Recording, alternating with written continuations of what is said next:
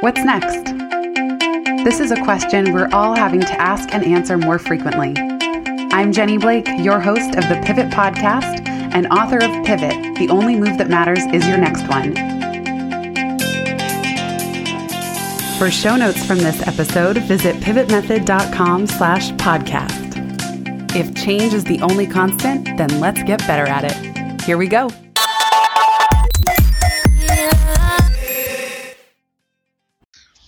Hello, everybody. I am so delighted and overjoyed to have Maggie Reyes here with me today. Maggie is a master certified life coach and marriage mentor who helps smart, soulful, successful women and a few amazing men have healthier, happier, sexier marriages using simple tools that she shares on her blog and in her coaching programs. I met Maggie way back in 2013 at an Alexandra Franzen writing workshop. Alex has been on the podcast twice. And Maggie yes. is somebody who is so bright and so brilliant. She just lights up the entire room. It's like the sunshine has entered the room when Maggie is around. Maggie, welcome to the podcast. What an introduction. I am I am humbled and grateful for such a beautiful introduction and I love that we have stayed in touch over the years. It's such a blessing that that event gave us each other. Yes, Maggie and I sat next to each other and then over the following years, we both engaged each other as a coach. In yeah. fact, Maggie, you're the only relationship coach I've ever worked with. And I was just wrapping my head around the whole thing.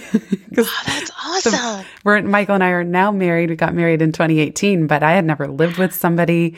I certainly didn't think I was going to get married. So it was incredible. I worked with Maggie maybe three sessions. I don't even know if it was more than that. She sent yeah. a book to my house, Why Talking Isn't Enough. And I think you even said it. The title's kind of cheesy. Yeah. Game changing, revolutionary book.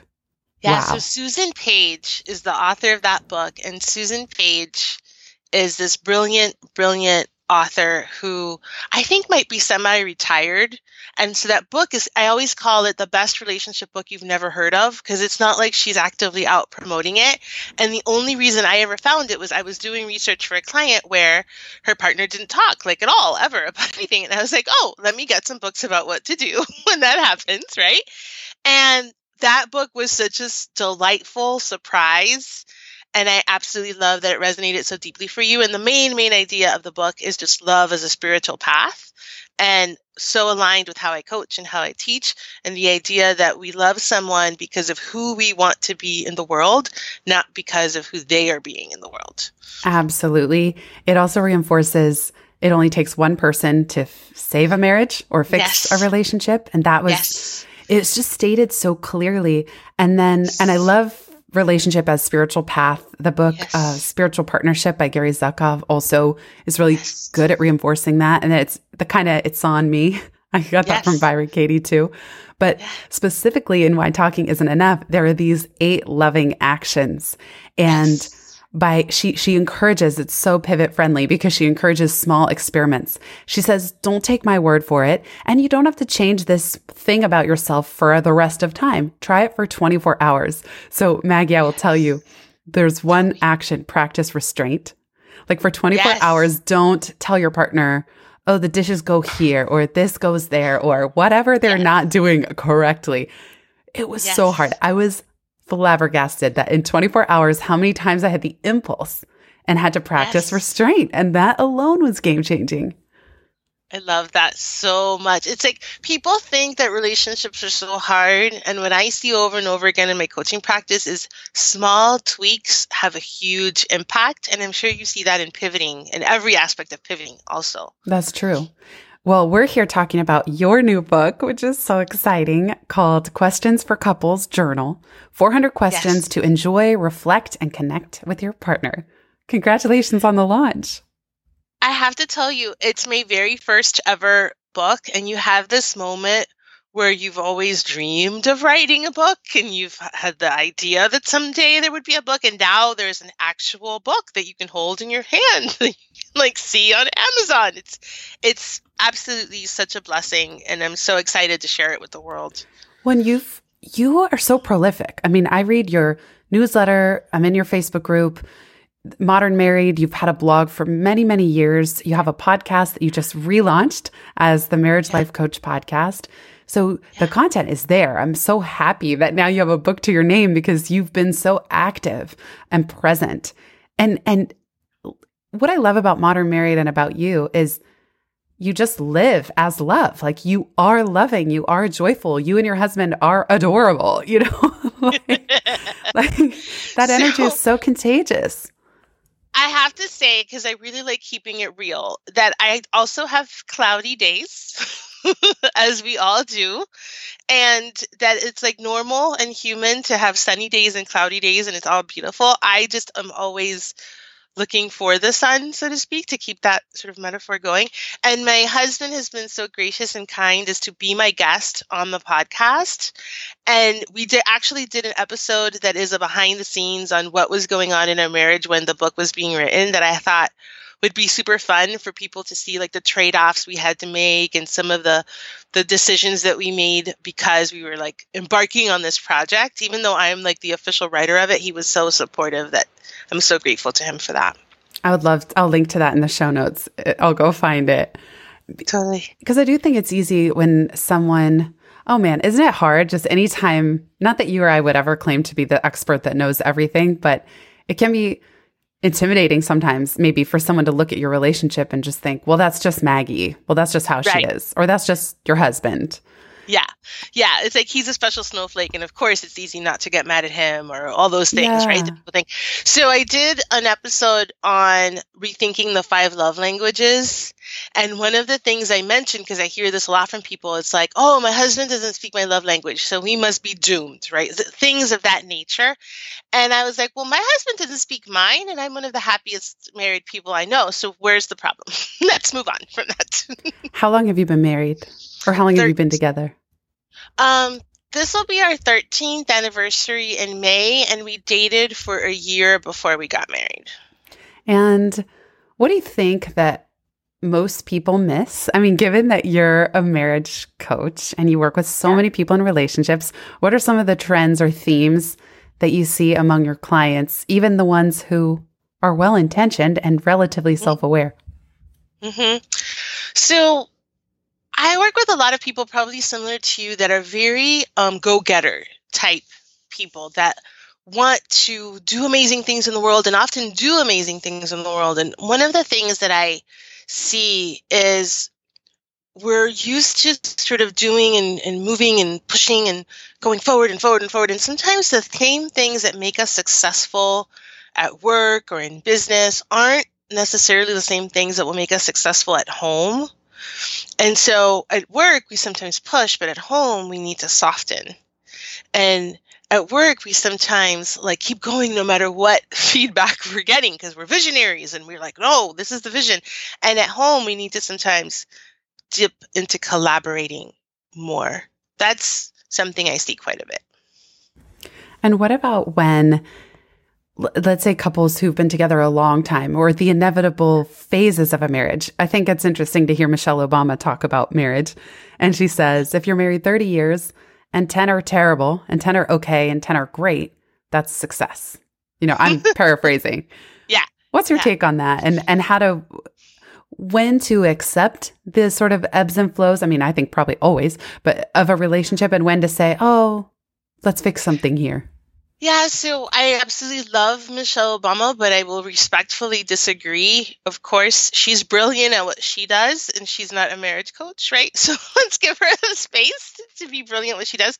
Um, I teach the idea of having a five star marriage and of thinking of your marriage like valuing excellence over perfection in your marriage, which means there will be messy days, there will be hiccups, there will be disappointments. Like that part is normal. But there's also this idea that it can be amazing and you can imagine if you go to like a Ritz Carlton or Four Seasons or something like that. They make mistakes. Sometimes they get the order wrong. Sometimes they run out of towels. Like it doesn't mean things don't go right. But the ultimate experience that you have there is at a very high level. And so I always teach towards thriving, not just towards surviving. I love that. And I love the valuing excellence over perfection Yeah. What do you think for you and your husband? What has allowed you to keep this level of affection and excitement that you so clearly have for and with each other? I think there's a few things. I think we are sincerely well matched. Like we got married in our 30s and we sort of knew who we were as people and what our values were. And so our values are very aligned, and there are many things on which we naturally agree. And so, therefore, there's a whole bunch of things that we don't have to argue or discuss because we're just like, of course we want to do that. And of course we want to do that. So, there is an element of knowing who we were as people when we got together that I think is useful. Um, and then the other part of it I actually often look at our relationship and say, why does it work? There's some things that we do naturally that other people don't do naturally. And I'm constantly sort of observing myself like like in a microscope of love or something like that. And there's a couple of things. So when we were dating, we took a bunch of workshops. They were either relationship related or just random things about being a better person that we both took together, where we basically came to the conclusion that marriage is created every day and we have to remember to create it all the time. It's not just a static thing, it's a thing that we create when we show up every day. So we do things like we greet each other in the morning. Um, now we're both working from home, but when we weren't both working from home, we would like text each other at lunchtime and send each other a nice little note.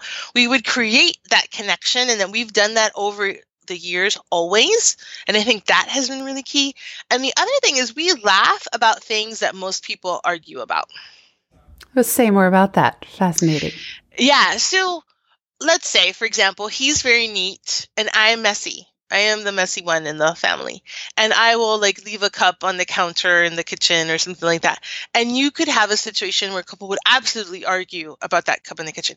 And he will just be like so amused. It's like, there's the cup in the kitchen, and we'll just laugh about it together and not villainize each other, not make it a thing. We just really laugh about like whenever the temptation could be to argue or to laugh, the temptation to argue for us isn't even there. We just laugh about it.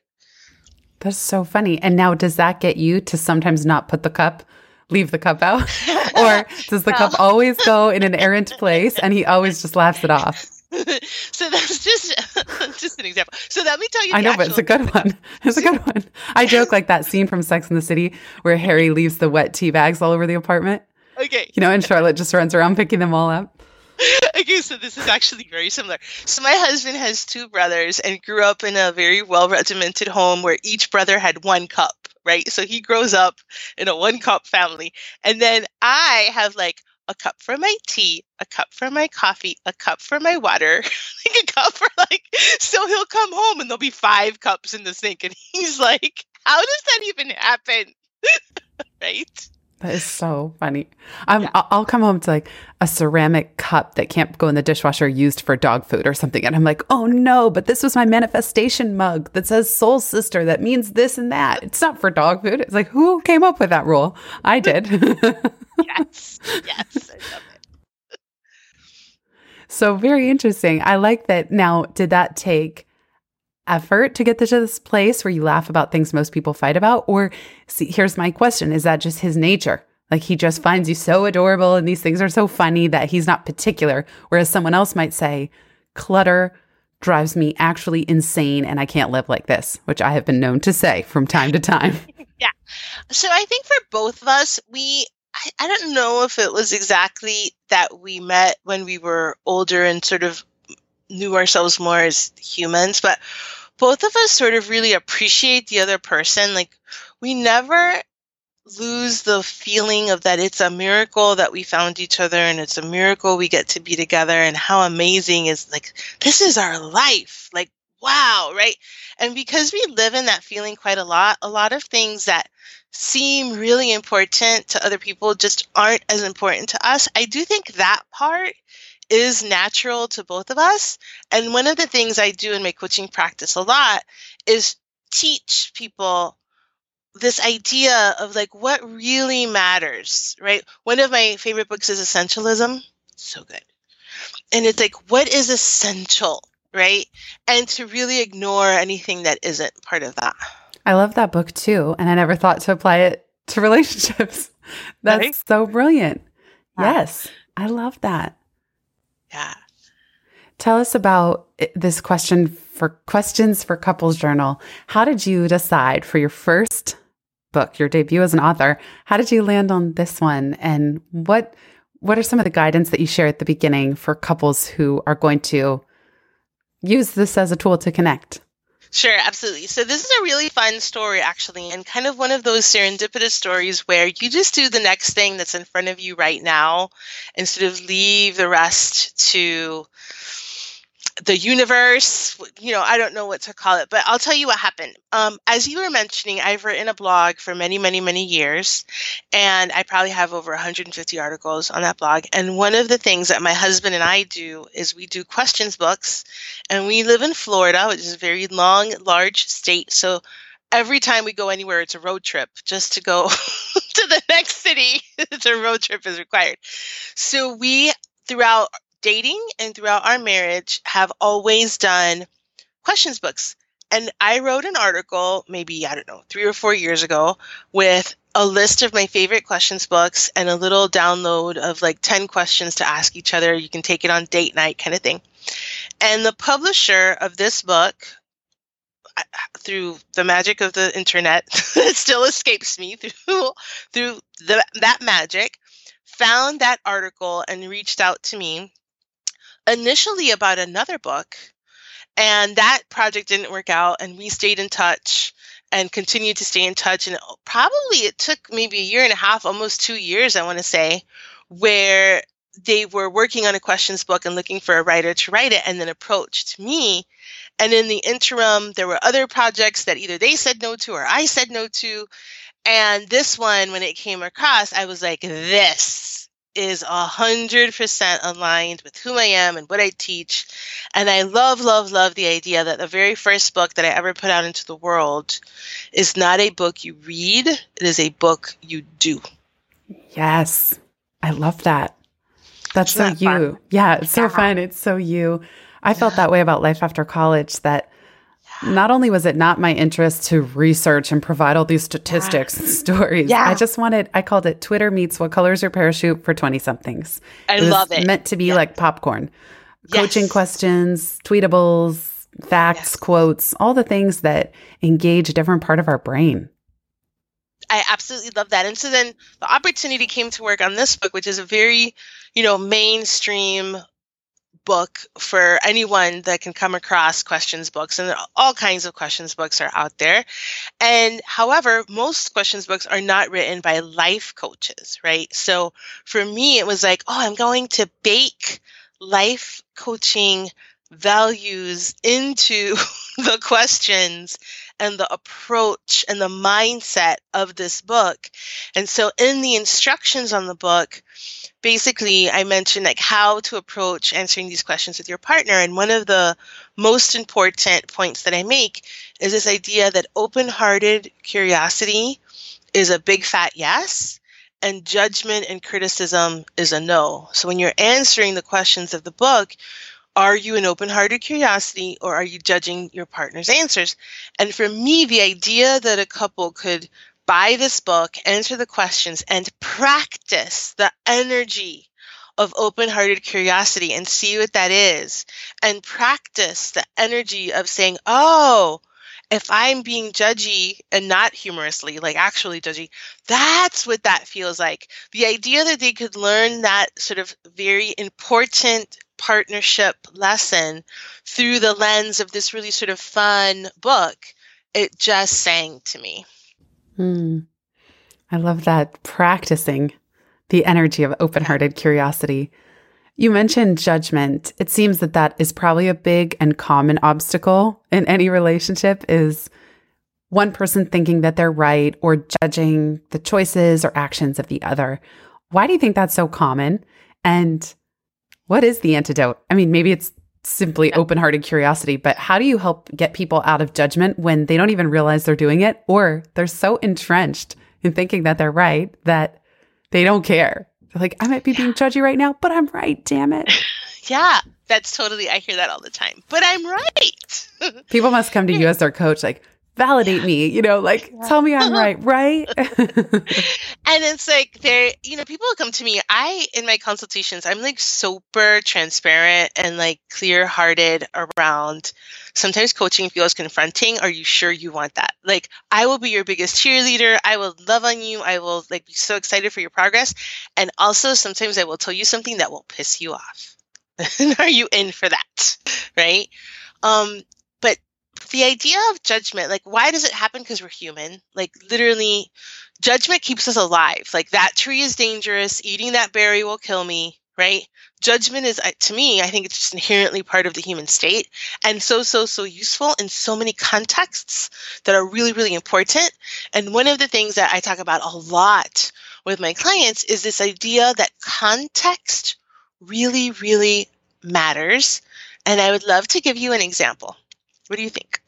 Please do. Okay. So I have a client who is a pediatrician and she openly allows me to share her story. So she has no problem with that. And at her work, being right is really, really, really important, right? She's a pediatrician. She's dealing with children. Her judgment, her ability to say this is wrong and this is right is absolutely essential for the well-being, right, of her of her patients.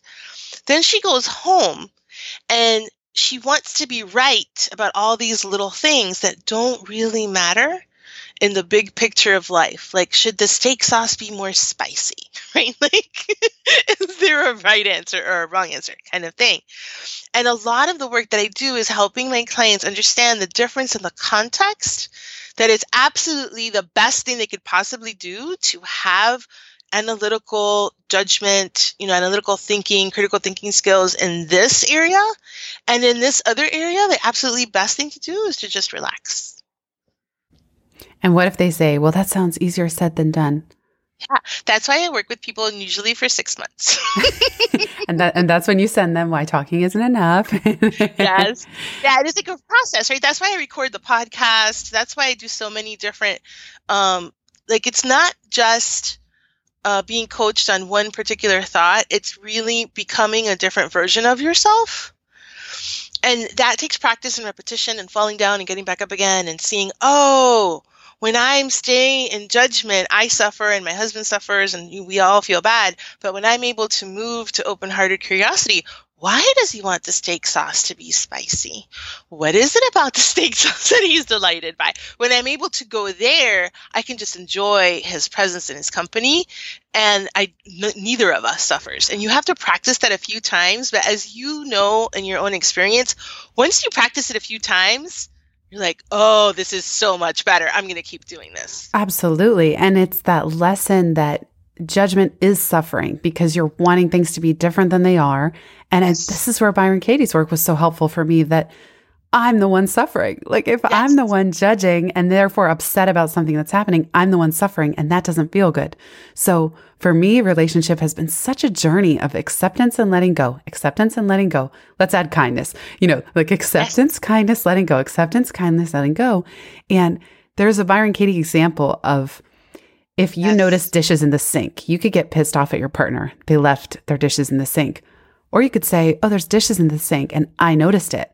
Why don't I do them? Because I'm the one that noticed. And then you do the yes. dishes and they're not holding on to this resentment. Now, every now and then I'll arrive at the sink and I'll think, I'm tired of always doing this, you know, or so Michael and I now we have a rhythm and it's not just one person or the other. But in the beginning, it was so helpful for me not to attach to these external states of being or things in the apartment and try yes. to derive happiness or not from them. That is so, so brilliant. And I love what you said because it brings another point that I also see very often is that I primarily work with women. And one of the things they say is, why should it be me? Like, why do I need to do this work? Why, like, he should be here, right? And my answer is because you're the one who's suffering he's fine. Yes. Right? I've he's, had that same conversation. Right? He's not disturbed at all. So it's like, you, you want to feel better? Let's help you feel better now, here. right. Or I've had friends say, why am I the one having a coach or why am I the one in therapy? He should be. But that energy of trying to fix him is making yeah. you both upset. It's actually, you yeah. know, so yeah. Yeah. I'm glad you brought that up. I'm glad you brought that yeah. up because, but then, okay, okay, as a yeah. coach, because I think you just yeah. have such an interesting vantage point, being that you sure. see across a large swath of relationships. Is there sure. ever a moment, because I've often wondered this, at what okay. point just the Byron Katie, like of letting everything go, go, go, go, go, at what point does the person mm. say, actually, yes, I do want some help on this front, you know, or oh, no, I don't want to be the only one? At what point do you make that switch where you do ask or make a request of some kind?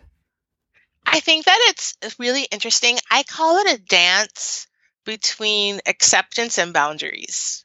And I think of boundaries in the Brene Brown definition of simply what's okay and what's not okay. That's it. That's simple as that. So it's this dance between I fully accept you exactly as you are with your five cups and please put them in the sink. okay. right? But but but what's okay and what's not? Doesn't that shift? Yeah. Like can't mm-hmm. What if your husband said, "I love that she has 5 cups." And he just got to that point where he didn't even need to ask you and please put them yeah. in the sink. Yeah. When do you how do you figure out what's okay and what's not if that itself can shift? Totally. So like we said in the beginning, like li- uh, marriage and life is this like ongoing living thing that shifts and evolves. Something that might have been okay in your first year of marriage would not might not be okay in your fifth year, and vice versa, right? So we're constantly checking in with ourselves, absolutely, and also it's this dance. It's literally like a dance. You're moving forward and you're moving back. You're twirling and you're dipping and you're going in and you're going out.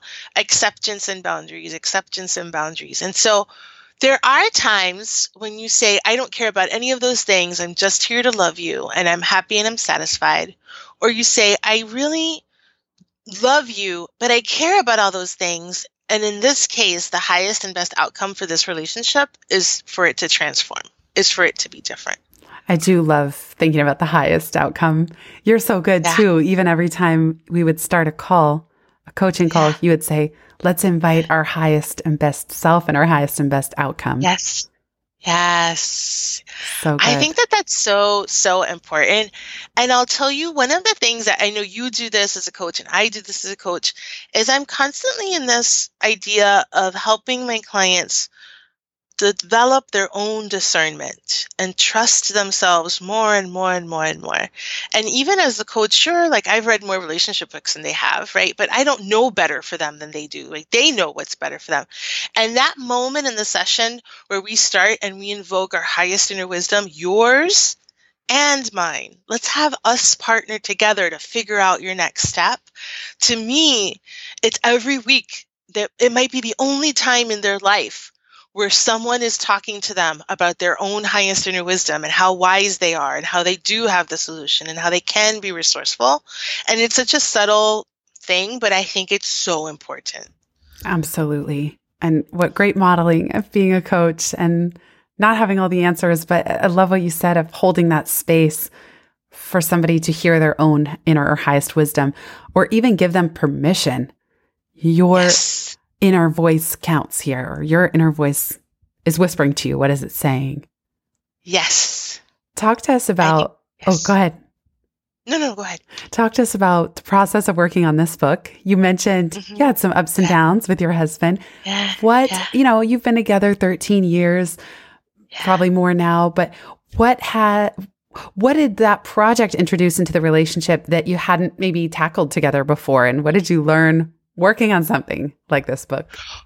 Well, here's what was really fun. So when I started blogging, I a couple of things happened that really impacted then later how we would work on the book, which is such a great example of doing what's right in front of you right now. Like you may not have the whole path in front of you, but you just do what's right today and it will always lead you to the next thing tomorrow is one of my sort of philosophies.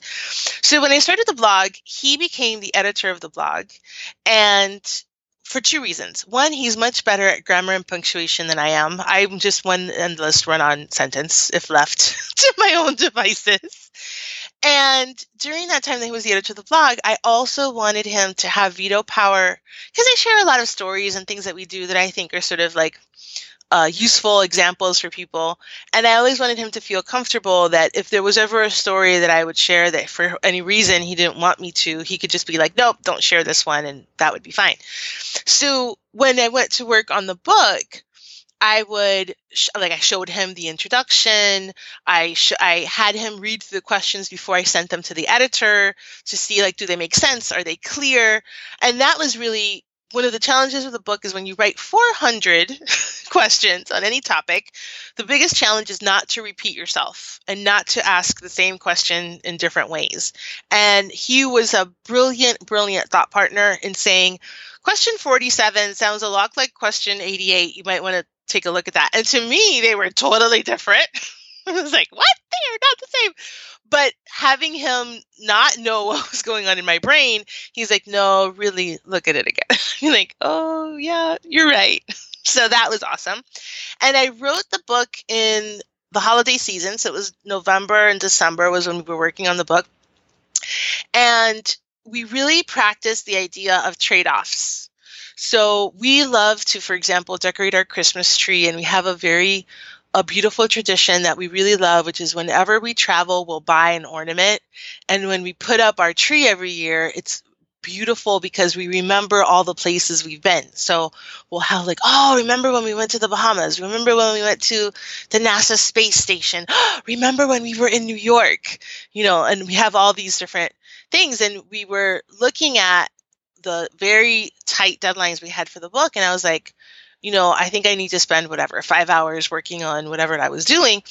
And he said yeah you know i think we shouldn't put up the christmas tree this year. I think we should just let you focus on your deadlines. And and so we went to Walgreens or CVS, I don't remember, and they had this little tabletop tree that you like had little lights and it, it just came ready to go and you just put it on your dinner table. And i always look at that looked at that tree while i was writing. I was like that is my book tree. That is the tree we have because i'm writing and that was really fun. Yeah i love that being willing to be flexible and yeah. just right and make i love how you how you said it practicing trade-offs that yes. and not seeing it as permanent i think that's a big that's a big part of trade-offs is seeing that okay this is the as you said it's a dance it's an evolution it's unfolding so we're always making certain trade-offs and as long as we know those aren't fixed yeah. it definitely helps me at least give give room for whatever those trade-offs are or request trade-offs sometimes yeah absolutely and talk about what matters most to you and what are your priorities and i think it's just so important and and to reassess, you know, this was really important to me then, it may not be important to me now, to just keep that, you know, the lines of conversation open, which of course, one of the things I love about the book is one of my philosophies is it's really not useful when all you talk about is maintenance and problems. So everyone mm. listening, just think about your, you know, your significant other, the last conversation you had with them, probably, most likely, it was either about maintenance what to have for dinner, what to do for lunch, what to do with the kids in the breaks, whatever it may be, or a problem that needed to be solved, right? And it's like we need to have conversations about our goals and our dreams and our visions and our deepest desires and fun, wacky things. And and if there's not a container to do that in, for many couples, they really struggle with that because you're already exhausted from all the other commitments you have. How are you going to come up with something creative to talk about over dinner? And then I love that you can just pick up this book and be like, hey, let's ask this question today. Yes. Well, that's what starts why talking isn't enough. I'm sure you remember yeah. she uses yeah. the analogy of there's a wound. You have a wound on your arm. And yeah. Talking about the wound is just poking at it, investigating it. It doesn't heal the wound to just poke right. at it, poke, poke, poke, talk, talk, talk, solve, yep. solve, solve. That actually does not heal the wound. That it's the context of loving awareness and acceptance that heals the wound. So actually, if you don't talk about the wound, this is the whole yeah. thing why talking is not yeah. enough. If you yeah. don't talk about it, but you focus on how healthy you both are or how what hike you want to go on, you won't even notice that the wound is there and that context of acceptance can actually is the only thing that can actually heal that wound. I love that so much. Yeah, it was yes. it was, it was very so powerful. Good. So sometimes that will come to me like, okay. oh, we're poking at the wound right now. you know? And here's here's an example of like coaching homework, like one coaching question or one piece of homework, which is like, here, go read this book, can shift your awareness in such a powerful way that you're forever a different person. And that's what I love for coaching as a client of coaching. And that's what I love for about coaching as a coach myself. That's what we talked about in the episode I did with Steve Morris on beautiful questions. Mm-hmm. The whole notion of a beautiful question is a question that can reorient your entire life trajectory. Mm-hmm. Yes. Yes. So, speaking of beautiful questions, yes. Can you share with us three of your favorites from the book or three that come to you in this moment in time on this podcast? Oh my goodness. Yeah, I couldn't possibly have favorites. But um let me see. Uh, let me pick up the book. I'm gonna just randomly. I know. I should have told you before we started. yeah, it's it's all right. Go grab the book. In fact, we could play question tarot. You could just open the book to three different pages. Perfect. Okay, so I opened the book to a random page, and one of the questions, which is just perfect for you and I, of course, how do you decide when it's time to reassess a goal? I love it. Yeah, and it's like think about that. That's something you would never have that conversation with your partner unless you were prompted That's to true. have that conversation. That's true. Right? And sometimes, how many of us spend a lot of time on a goal that should be reassessed, and we take too long to do any kind of assessment on it because we're so emotionally attached to the goal. Okay, I love Yeah. it.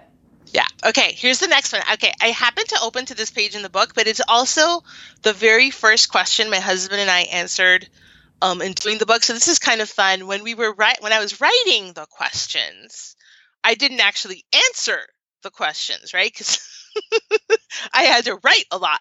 So when the book finally came, I said, you know, now we get to go through the book together. So this weekend, we started answering the questions in the book. And the very first one we answered is Your life story is being made into a TV show. What is it called? Who plays you and who plays your partner? And here's kind of a funny behind the scenes. Even though I wrote the book, right? I turned to that question and I took it super seriously. I Googled like Latina actresses in their 40s to determine who I wanted to play me and who I wanted to play him. And my fantasy ca- casting is Gina Rodriguez from Jane the Virgin. Yes. oh my gosh. Here I was thinking Sofia Vergara. Like that wouldn't be a bad choice either, but No, you can't go wrong with either of them. yeah. But oh I thought for, sh- for sure that show would be a sitcom, and we need someone who can do comedy. And then for my husband, I picked Javier Bardem. Good one. Yes. Delightful, right? Yes. And then he got to pick, and he picked Eva Mendes for me, which I thought was like, yes. Yeah. And he picked Jeffrey Dean Morgan Oh. because, you know, we like to think that they look alike. yes. Yeah. oh my gosh, that is so funny. I love this question. I'm always saying you're the main character in a movie. What is this time teaching you? But I have never stopped to think if you're th- if they're making a sitcom or a TV series about you, and certainly not in the context of relationship of who's playing the, the two characters. Ah, isn't that fun? Oh my god, that's so good. I'm going to put you a little bit on the spot. Off the top of your head, who would play you? Oh my gosh. Well, I don't know because the first thing is I often get people say, "Oh, I look like so and so," or vice versa. But I think I'm going to go with Jennifer Garner. Oh, yes. Yeah, Brilliant. I'll pick Brilliant Jennifer. Garner, or I've always liked Jennifer Aniston, just her style. I like her just jeans and a white t-shirt style. Um, but probably Garner, and then Drogo. What's his name? The um, Oh, yes. he Oh would my play God. Michael. He would I definitely. Yeah, because Michael right now, especially with Shelter at Home, I mean, he would do it anyway, but like full on beard, like the thickest beard, great hair. He's got a Drogo like look. I just love it. Um, Yeah. Momoa. What's his Jason name? Momoa? Jason Momoa. Yes, Yeah. Jason He's Momoa. awesome. He's awesome. Yeah. Yeah, or Great Joe, casting. or I would cast Joe Manganiello just because why there not? Yeah. Approved. oh my gosh, I wonder what Michael would say. That's so funny. And then, what's your your and your husband's? What's your sitcom about? What's the premise? Oh, so my choice, because I now that I launched the podcast, it's called the Marriage Life Coach Podcast, and I changed everything to my name, so everything is Maggie Reyes and MaggieReyes.com. But for almost eight years, I had Modern Married. So my my TV show is called Modern Married Life. That's what it's called. I like it. I think this could be a show, Maggie. Let's get this totally on the air show. I think so. I think yeah. it would be so good. It would be hilarious. And there'll be cups. There would be a running joke in the episode about all the cups. Oh, of course. Of course. Michael, um, it, ours, ours lately, Michael was eating these very yummy power bars that he loves. So he would eat two or three a day. Yeah. The wrappers, they're just yes. all over the house. Like it's yeah. like a Easter egg hunt for these wrappers every day. There you go. So that would be a running joke. And then my husband's, he chose the name the IT guy and the life coach. I love show. it. That is so funny. I know. I'm thinking. I'm like, mine would be some kind of Shark Tank, you know, business pitch show or something, and then Michael's would be some rollicking adventure, like we're off in uh, right. Lord of the Rings, New Zealand territory. yes, yes. Oh, I don't know it. how these two storylines converge. oh my Flashbacks gosh. and flash forwards, maybe. yeah totally. Dream life, the waking world, or who knows. Oh, that's good. This is fun. Okay, can you give us our third tarot yes, question? Yeah. Absolutely. And one thing I just want to mention question, is this, rather. Yeah, like this is exactly what the book is about. Like notice that Jenny and I just had a blast just enjoying each other's company, fantasizing about our casting. We're already ready to send these shows to Hollywood. Like it's happening. And that is my whole intention with the book. And I'm just so happy, like, everyone who's listening got to witness us doing that. Very meta. I love that. Yeah. That's true. And it is fun. I am having yeah, a blast. Okay. okay, so here's here's the last one for today. There are 400 more, so you can get the book. Um, but for today, it's did you have any hobbies as a kid, and what were they? So, what was your hobby? Mine, I used to I used to do fake news broadcasts and dance routines and a family newspaper. Oh, and I used to make my brother play school. And the hilarious thing is that like that's all what I do now. So my hobbies were always making things and always um, playing business. So I used to steal, I don't know if I can say steal, grab a few extra copies yeah. from a ski resort of the contact paper. I thought contact paper was just magical, where you draw on it and three copies are made. Yeah. And so I would use that to play office at home or yeah. make forts. That's kind of my repertoire. One time I hosted a carnival for the neighborhood kids. There were different oh. stations. I had tickets. I don't know why. I always enjoyed like m- mirroring business in some way. That uh, is so fun. Yeah. I love it so much. Restaurant. Yeah. How about you? How about you? So here's what you and I had in common, or have in common, that we never would have known had I not asked you this question. I used to play business and teacher as well. So I used to have Barbies and I would play Barbies with my best friend and my best friend's Barbie would always be getting married. Like that like we would just have all these weddings happening all the time. And then I owned like Barbie Town. So there was like a Barbie McDonald's and a Barbie pool, like Barbie neighborhood. I like was the landowner of all the businesses. There was a Barbie boutique, right? And I was always like the CEO of Barbie Land, right? So fun. I love it. Oh my gosh. I love I just love it. And then yeah, dire- yeah, directing the whole community, right? It's like yes. the whole ecosystem. That's oh, so fun. Yeah. Yeah. These are great. I love these. Thank you for sharing these questions. You get to oh, experience oh, the pleasure. book and not just hear about it. So fun. Ah, I love that. Maggie, this has been a true delight. I'm not surprised. It always is every time I talk with you. Oh my goodness. Just where can people find you? We've mentioned a couple things, but just give us the details if listeners want to keep in touch. Absolutely. The easiest way to find me is maggiereyes.com. And the links to all the things we've talked about are there, so you don't have to worry about remembering everything. As Jenny mentioned, they do have a Facebook group called the Better Marriage Club, and I post things in there about all these concepts that I teach um, on a regular basis, and I, I spend you know quite a bit of time in there. So I always look forward to welcoming new members and talking about how to have a five star marriage.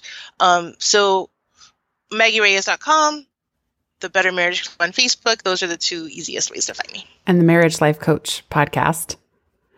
And yes. I, I can't help but ask because it, now I just have these two curiosity open loops. Sure. sure. Did you fully explain a five star of what how you ended up at five stars as the way to describe? And I'm also oh. curious if you could just share your pivot from modern married to the branding and platform names that you have now.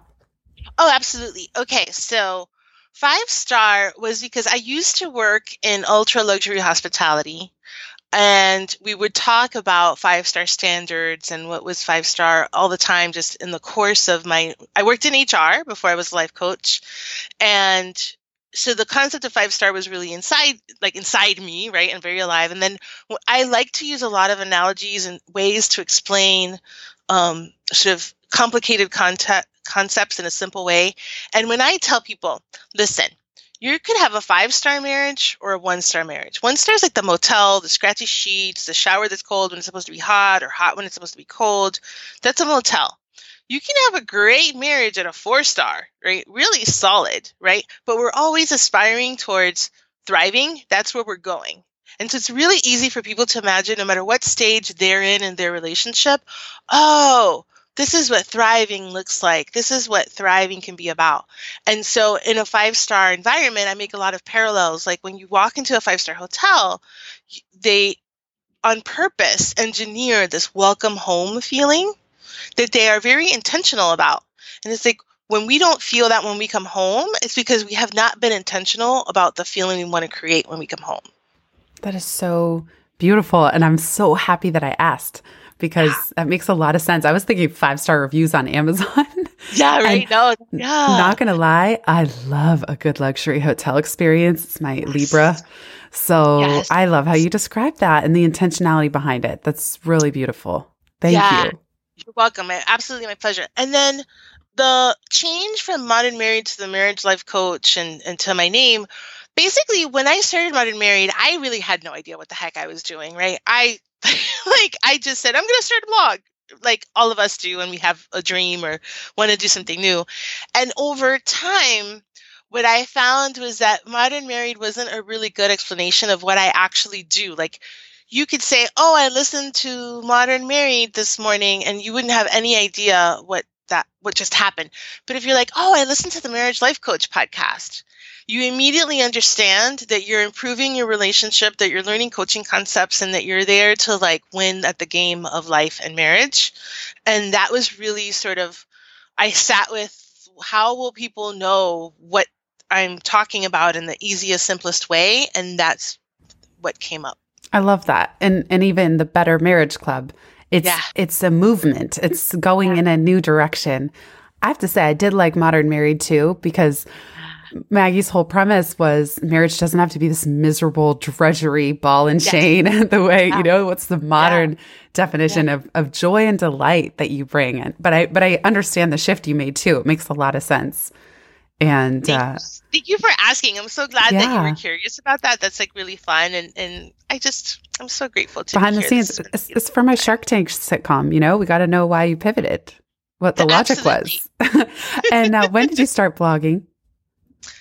Oh wow. Um I want to say 2012. Yeah, I knew it was it was a while. It's yeah. been a long time. Yeah. Very exciting. Maggie Reyes. I'm so happy for you in this new book. Listeners, check out Questions for Couples Journal.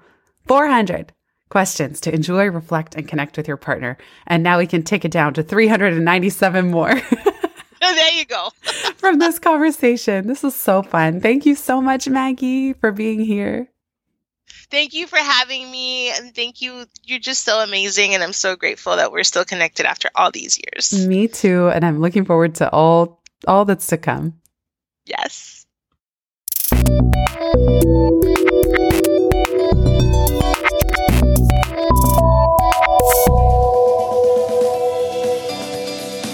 Thanks so much for listening to this episode of the Pivot Podcast. Make sure you don't miss an episode or my insider tips and templates by signing up for Pivot List, a curated twice monthly newsletter where I share the inside scoop on what I'm reading, watching, listening to, and the latest tools I'm geeking out on.